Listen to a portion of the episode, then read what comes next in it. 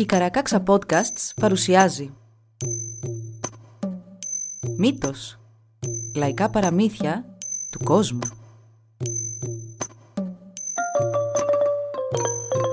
Κάποιες ιστορίες μπορεί για κάποιους να περιλαμβάνουν ευαίσθητο υλικό. Για περισσότερες πληροφορίες για το κάθε επεισόδιο, συμβουλευτείτε τις σημειώσεις του όπου βρήκατε αυτό το podcast. Η περίπτωση του κομμένου κεφαλιού Κάποτε, σε ένα μοναχικό καλύβι, ζούσε ένας άνδρας με τη γυναίκα του και τα δυο τους παιδιά, ένα αγόρι και ένα κορίτσι. Σε κάποια απόσταση από το καλύβι υπήρχε μια μεγάλη λίμνη. Το μονοπάτι του λιβαδιού που έπαιρνε καθημερινά όλη η οικογένεια τους έβγαζε στη λίμνη από την οποία εξασφάλιζαν το νερό τους. Κάθε ημέρα ο άνδρας έβγαινε να κυνηγήσει, αλλά πριν φύγει πάντα έβαφε τη γυναίκα του κόκκινη. Με ένα ιερό φάρμακο της κάλυπτε το πρόσωπο, τα μπράτσα και ολόκληρο το σώμα για να την προστατέψει από οποιοδήποτε κακό. Αφού έφευγε για κυνήγι ο άνδρας της, η γυναίκα άφηνε τα παιδιά μόνα πίσω στο καλύβι και πήγαινε να φέρει νερό από τη λίμνη. Όταν γύριζε, η κόκκινη βαφή είχε σχεδόν φύγει από επάνω της και οι πλεξούδες στα μαλλιά της ήταν πλέον λιτές. Προλάβαινε και έφτανε στο σπίτι με το νερό ακριβώς πριν επιστρέψει ο άνδρας της από το κυνήγι. Αλλά μιας και δεν ήταν καθόλου καλός κυνηγός, δεν έφερνε ποτέ του κρέας να φάνε. Παρόλο που ποτέ του δεν είχε αναφέρει κάτι, ο άνδρας το έβρισκε παράξενο που η μπογιά με την οποία έβαφε τη γυναίκα του εξαφανιζόταν μέσα στην ημέρα. Ένα πρωί είπε στην κόρη του «Μα τι κάνει η μητέρα σου κάθε ημέρα; Πριν φύγω τη βάφω. Μα όταν γυρίζω είναι άβαφη». «Μόλις φεύγεις να κυνηγήσεις, του απάντησε η κόρη του, «εκείνη πάει να φέρει νερό και συνήθως λείπει πολλή ώρα». Την επόμενη ημέρα, ο άνδρας έβαψε κόκκινη τη γυναίκα του ως συνήθως, πήρε το τόξο και τα βέλη του και βγήκε από την καλύβα. Αντί όμως να πάει για κυνήγι, κατέβηκε μέχρι την όχθη της λίμνης. Εκεί έσκαψε μια μεγάλη τρύπα στην άμμο, χώθηκε μέσα και ξανακαλύφθηκε με το χώμα, αφήνοντας μόνο ένα μικρό άνοιγμα από όπου θα μπορούσε να δει τι γινόταν. Δεν είχε περάσει και πολύ και ο άνδρας είδε τη γυναίκα του να κατεβαίνει προς τη λίμνη με έναν κουβά στο χέρι. Μόλις έφτασε πολύ κοντά στο νερό, έβγαλε το φόρεμά της, έλυσε τα μαλλιά της, κάθισε στην άμμο και είπε «Να σου ε, είμαι εδώ». Ο άνδρας είδε το νερό να κινείται. Τότε ένα μίσνι ένα πνεύμα του νερού εμφανίστηκε. Σύρθηκε μέχρι την ξηρά και τη γυναίκα, τη λίχτηκε γύρω της και με τη γλώσσα του έβγαλε όλη την κόκκινη μπογιά από επάνω της. Ο άνδρας βγήκε από την κρυψώνα του, τους πλησίασε και τους άρπαξε. Με το μαχαίρι του έκανε το τέρας κομμάτια και έκοψε το κεφάλι της γυναίκας του. Τα κομμάτια του τέρατος κύλησαν και έπεσαν στο νερό και κανείς δεν τα ξαναείδε από τότε. Στη συνέχεια, ο άνδρας έκοψε τα χέρια της γυναίκας του στο ύψος του αγκώνα και τα πόδια της στα γόνατα.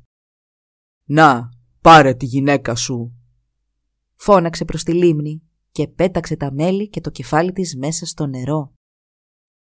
Έπειτα άνοιξε τον κορμό της, αφαίρεσε λίγα πλευρά και την έκδαρε. Πέστρεψε στο καλύβι του και φώναξε «Ε, μικρά μου παιδιά, είχα καλή τύχη σήμερα. Σκότωσα μια αντιλόπη και έφερα κρέας να φάμε. Πού είναι η μητέρα σας»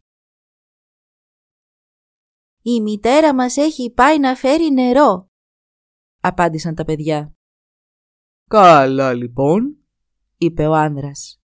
«Μιας και σκότωσα το θύραμά μου νωρίτερα από ό,τι περίμενα, το άφησε εκεί όπου κατασκήνωσα.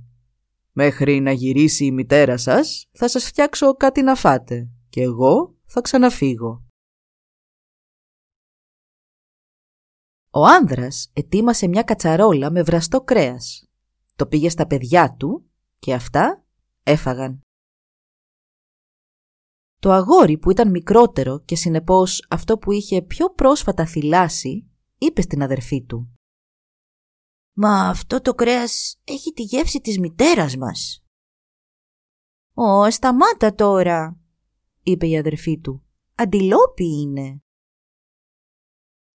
Αφού τα παιδιά τελείωσαν, το κορίτσι φύλαξε λίγο από το κρέας για να φάει και η μητέρα τους όταν θα γυρνούσε. Ο πατέρας τους μάζεψε τα μοκασίνια του και άλλα πράγματα και έφυγε, χωρίς να έχει σκοπό να επιστρέψει ποτέ του.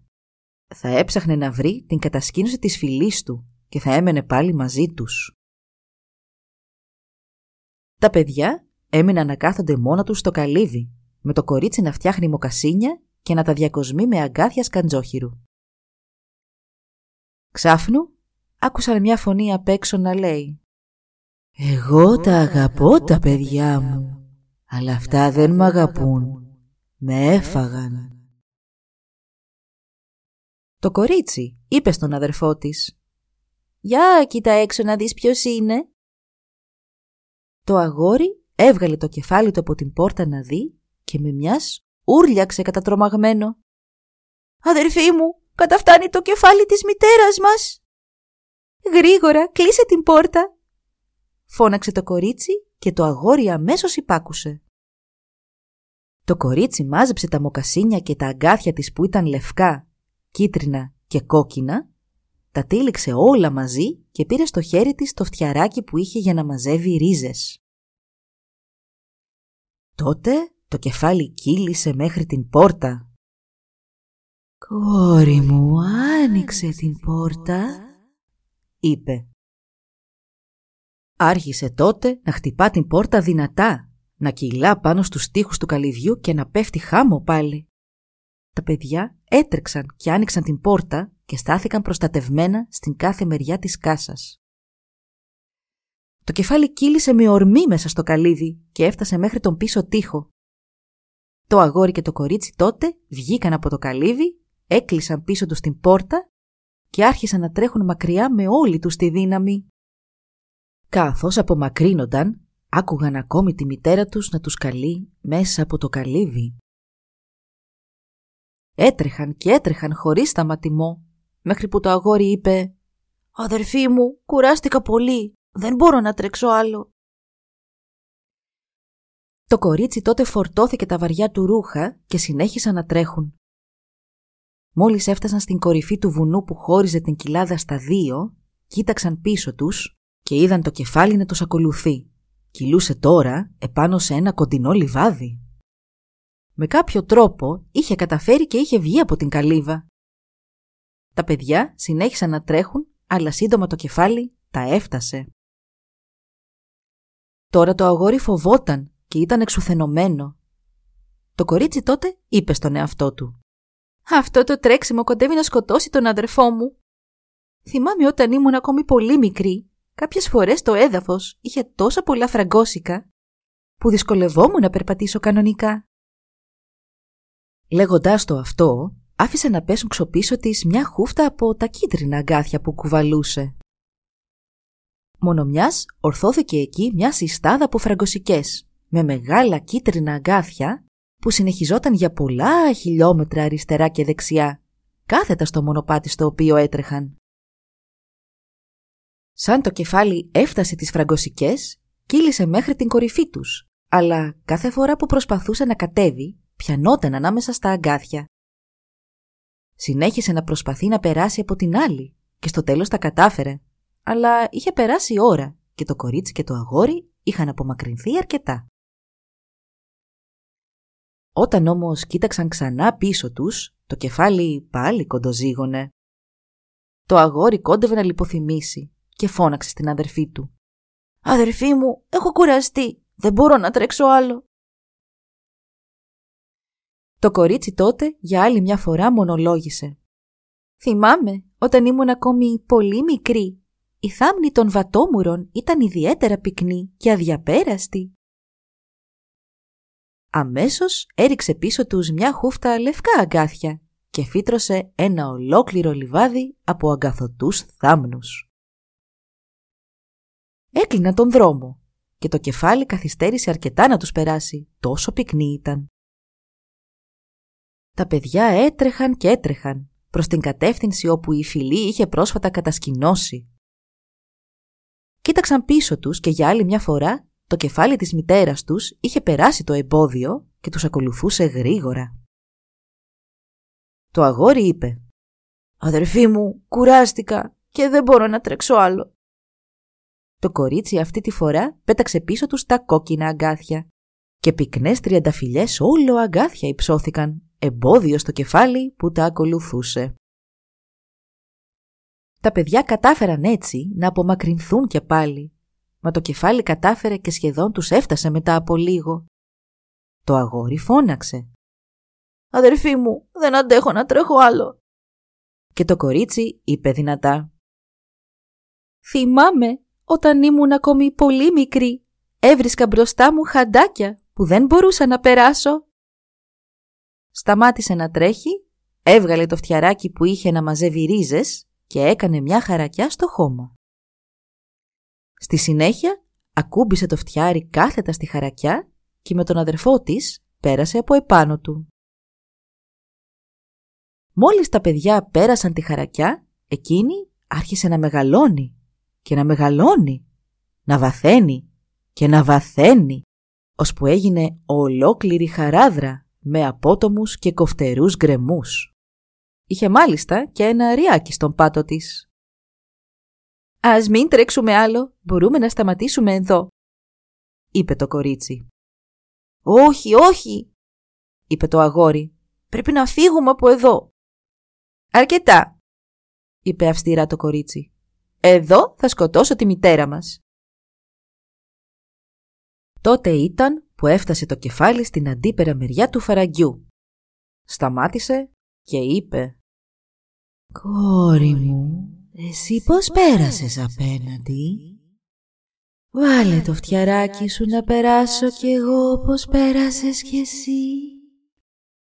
Το κορίτσι πήγε να κάνει όπως της είπε, μα κάθε φορά που πλησίαζε την άκρη ο αδερφός της την τράβαγε πίσω να σταματήσει.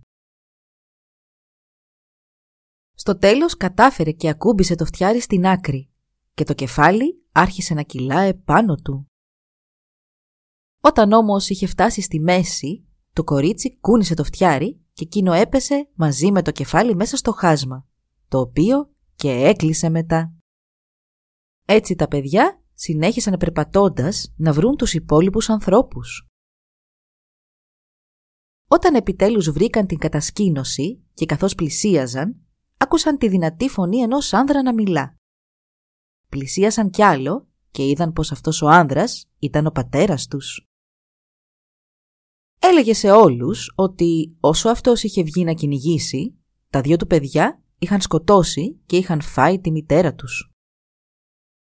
Προειδοποιούσε όλους τους ανθρώπους της κατασκήνωσης πως τα παιδιά του ήταν επικίνδυνα και δεν έπρεπε να τα αφήσουν να μπουν στην κατασκήνωση. Τα παιδιά τρόμαξαν πολύ σαν το άκουσαν αυτό, αλλά δεν ήξεραν τι άλλο να κάνουν από το να μπουν στην κατασκήνωση. Έτσι, οι κάτοικοι τα είδαν, τα έπιασαν αμέσως και τους έδεσαν τα χέρια και τα πόδια. Την επόμενη ημέρα, όλη η φυλή ξύλωσε την κατασκήνωση και έφυγε, αφήνοντας τα παιδιά πίσω δεμένα. Στην κατασκήνωση όμως ήταν και μια γέρικη σκύλα που όταν έμαθε για τα παιδιά τα λυπήθηκε πολύ. Τη βραδιά της άφηξής τους η σκύλα πήγε σε μια σκηνή και έκλεψε επεξεργασμένους στένοντες ζώων, ένα μαχαίρι και ένα σουβλί και τα έκρυψε μέσα στην τρύπα όπου είχε γεννήσει τα κουτάβια της. Την ημέρα, αφού έφυγαν όλοι οι άνθρωποι, τα παιδιά άκουσαν κλάμα σκύλου. Τότε τα πλησίασε και η γέρικη σκύλα. «Χεργκόνια μου», τους είπε γλυκά. «Σας λυπήθηκα και ήρθα να σας βοηθήσω». «Λύσε εμένα πρώτα και θα λύσω εγώ τον αδερφό μου», είπε το κορίτσι. Έτσι η σκύλα άρχισε να μασά τα δερμάτινα δεσμά στα χέρια του κοριτσιού. Το ζώο ήταν πολύ γέρικο και δεν είχε δόντια, αλλά τα δέρματα βράχηκαν αρκετά και άρχισαν να γλιστρούν. Το κορίτσι έτριβε και έτριβε τους καρπούς της μέχρι που κατάφερε και ελευθερώθηκε. Αμέσως έλυσε τα πόδια της και πήγε και ελευθέρωσε και τον αδερφό της. Εκείνο το βράδυ περιφέρθηκαν στην παλιά κατασκήνωση και μάζεψαν κάτι παλιά μοκασίνια που είχαν ξεχαστεί πίσω. Τα παιδιά άρχισαν να κλαίνε και μαζί τους έκλαιγε και το σκυλί. Οι τρεις τους κάθισαν σε ένα λόφο κοντά στην παλιά κατασκήνωση και βάλθηκαν να κλαίνε γοερά, αφού δεν είχαν τίποτα να φάνε, πουθενά να κοιμηθούν, τίποτα με το οποίο να καλυφθούν και σύντομα θα ερχόταν ο χειμώνας. Το κορίτσι και η σκύλα έκλεγαν με σκυμμένα τα κεφάλια τους, μα το αγόρι κοιτούσε τριγύρω. Είπε «Α, αδερφή μου, κοίτα αυτόν εκεί τον λύκο, έρχεται κατά το μέρος μας». «Και σε τι θα ωφελείς να τον κοιτάξω», είπε το κορίτσι ιτημένο. «Σαν πως θα μπορέσω να τον σκοτώσω με το βλέμμα μου να τον φάμε». «Μα κοίτα αδερφή μου, έρχεται κατά πάνω μας», φώναξε τώρα το αγόρι. Μόλις το κορίτσι σήκωσε το βλέμμα της και κοίταξε τον λύκο, εκείνος έπεσε αμέσως νεκρός. Η σκύλα τότε τους έφερε τα εργαλεία που είχε κλέψει από τους ανθρώπους. Με το μαχαίρι έκοψαν τον λύκο σε κομμάτια και από το τομάρι του έφτιαξαν ένα κρεβάτι να κοιμάται η σκύλα. Τα παιδιά εγκαταστάθηκαν στην εγκαταλελειμμένη κατασκήνωση και ζούσαν καλά τώρα, ενώ οι άνθρωποι στη νέα κατασκήνωση λιμοκτονούσαν. Τα παιδιά κρατούσαν πρωί, βράδυ και μια μεγάλη φωτιά πάντα αναμένη και τις έβαζαν μεγάλα κούτσουρα έτσι που δεν έσβηνε ποτέ. Αφού όμως έφεγαν τον λύκο, άρχισαν πάλι να πεινούν.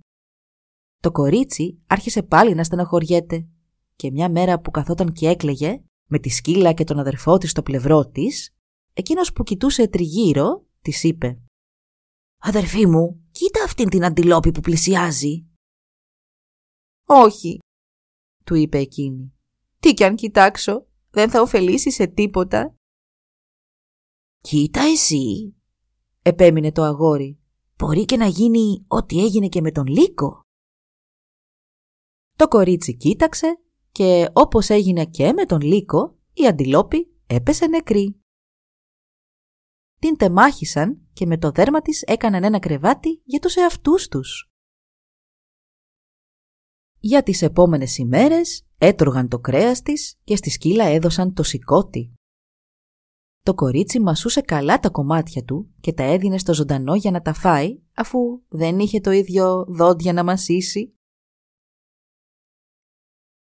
Μόλις φαγώθηκε και η αντιλόπη, τους έπιασε πάλι η πείνα. Το αγόρι αυτή τη φορά είδε ένα παράξενο ζώο, έναν τάρανδο. Το κορίτσι τον κοίταξε και ο τάρανδος πέθανε. Τέντωσαν και επεξεργάστηκαν το δέρμα του και έφτιαξαν ένα καταφύγιο. Με τους τένοντες που είχε κλέψει η σκύλα έραψαν μοκασίνια και επιδιόρθωσαν τα ρούχα τους. Μετά τον τάρανδο, το αγόρι είδε ένα βουβάλι να πλησιάζει τη σκηνή τους και το κορίτσι του έριξε ένα βλέμμα και το σκότωσε. Χρησιμοποίησαν το τομάρι του για να φτιάξουν μια μεγαλύτερη και καλύτερη σκηνή που τους προστάτεψε από τον χειμώνα και το χιόνι. Ένα βράδυ, όταν το κορίτσι έπεσε να κοιμηθεί, σκέφτηκε. Μακάρι το πρωί να έβλεπα ένα ωραίο καλύβι σε εκείνη την τοποθεσία που έχει καλή κάλυψη. Θα μπορούσα να μείνω εκεί με τον αδερφό μου και το σκυλί. Θα φτιάχναμε και ένα ωραίο κρεβάτι στο πίσω μέρος του. Θα έφτιαχνα και ένα τόξο και βέλη για τον αδερφό μου, να μπορεί να σκοτώνει τα βουβάλια που μαζεύονται εκεί όταν θέλουν να καλυφθούν από τον κακό καιρό. Ευχήθηκε να γινόταν ο αδερφός της νεαρός άνδρας και να είχαν κρεμαστάρια κρεάτων γεμάτα με κρέας. Το πρωί, όταν σηκώθηκε το αγόρι, κοίταξε έξω και είπε «Αδερφή μου, υπάρχει ένα καλύβι τώρα εκεί έξω». Και ήταν πράγματι στο σημείο όπου είχε ευχηθεί το κορίτσι να εμφανιστεί. Μετέφεραν όλα τους τα υπάρχοντα και τη φωτιά τους εκεί. Μόλις το αγόρι πέρασε το κατόφλι του καλυβιού, έγινε στη στιγμή νεαρός άνδρας. Εκείνον τον χειμώνα σκότωσε πολλά βουβάλια και έτσι δεν ξαναπίνασαν. Μια νύχτα, καθώς ετοιμαζόταν να κοιμηθεί, το κορίτσι έκανε και άλλη ευχή. «Αδερφέ μου», του είπε, «ο πατέρας μας φέρθηκε πολύ σκληρά. Μας έβαλε να φάμε τη μητέρα μας και έβαλε τους ανθρώπους της φυλής να μας δέσουν και να μας εγκαταλείψουν. Πόσο θα ήθελα να είχαμε κάποιον τρόπο να πούμε την αλήθεια στους ανθρώπους και πόσο θα ήθελα να είχαμε δυο αρκούδες να τις στείλουμε να φάνε τον πατέρα μας. Το επόμενο πρωί το κορίτσι σηκώθηκε και βγήκε έξω και εκεί την περίμεναν δυο αρκούδες που στέκονταν στα αριστερά και στα δεξιά της πόρτας του καλυβιού. «Καλωσορίσατε ζώα μου», τους είπε. «Ελάτε να φάτε». Τη τάισε καλά και στη συνέχεια πήγε στα κρεμαστάρια των κρεάτων. Πήρε ένα κομμάτι ξύγκι και φώναξε ένα κοράκι που είχε κάτσει σε ένα κλαδί εκεί κοντά. «Έλα εδώ, θέλω να σου αναθέσω μια δουλειά», του είπε και όταν το κοράκι πέταξε κοντά της, συνέχισε «Πέτα και βρες την κατασκήνωση της φυλής μου. Πέτα ανάμεσα στις σκηνές τους και φώναξέ τους να βγουν. Όταν θα έρθουν και όλο απορία θα αναρωτιόνται «Μα τι κάνει αυτό το κοράκι και τι είναι αυτό που κρατά στο στόμα του» Εσύ άσε αυτό το κομμάτι ξύγκι να πέσει κάτω.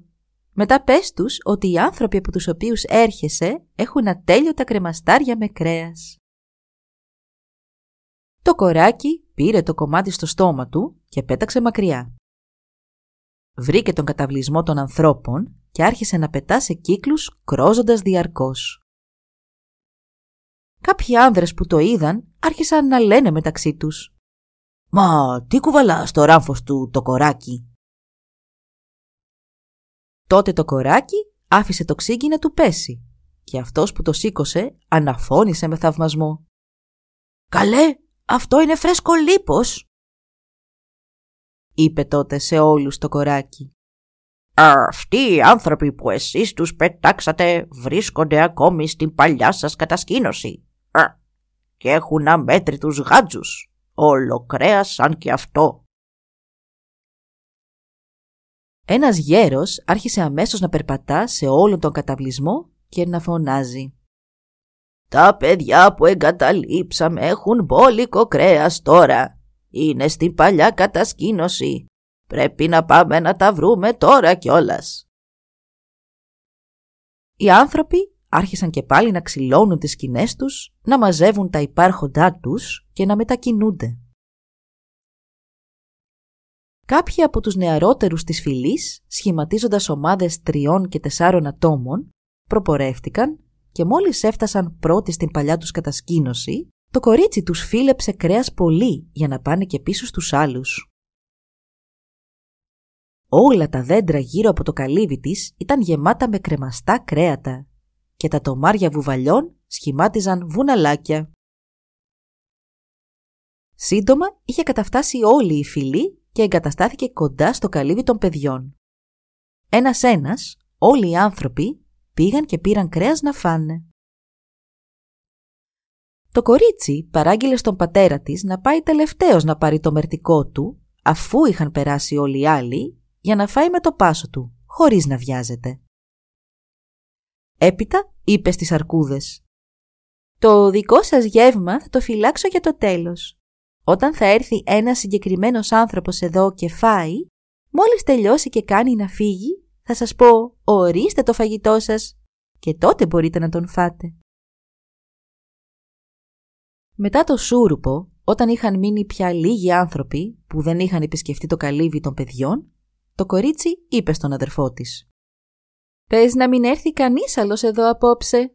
Είναι η σειρά του πατέρα μας να φάει». Όταν ο πατέρας τους κατέφτασε και τα παιδιά του του πρόσφεραν να φάει, εκείνος είπε χαρούμενα «Ω παιδιά μου, τι ωραία που ζείτε εδώ! Έχετε άφθονο κρέας και γλώσσες και λίπος ράχης!» Δεν έφαγε ό,τι του είχε βάλει η κόρη του να φάει, λέγοντας Αυτά που έμειναν θα τα πάρω να τα φάω για πρωινό. Με το που βγήκε από το καλύβι, το κορίτσι είπε στις αρκούδες «Ορίστε το φαγητό σας, φάτε τον τώρα». Οι αρκούδες έτρεξαν και έπιασαν τον πατέρα. Εκείνος φώναξε στην κόρη του να μαζέψει τα ζώα της, αλλά εκείνα τον σκότωσαν και άρχισαν να τον σέρνουν πίσω στο καλύβι. Το κορίτσι τους είπε «Πηγαίνετε να τον φάτε αλλού και ό,τι περισσέψει πετάξτε το στο ποτάμι». Πράγματι, ό,τι δεν έφεγαν οι αρκούδες το έριξαν στον ποταμό. Έπλυναν και τα χέρια τους με το νερό του και έτσι κανείς δεν έμαθε ποτέ τι συνέβη στον πατέρα των παιδιών. Από τότε, οι αρκούδες τρώνε ανθρώπινη σάρκα με την πρώτη ευκαιρία που θα τους δοθεί. Το αγόρι και το κορίτσι έγιναν μέλη της κατασκήνωσης και έζησαν πολύ καλά.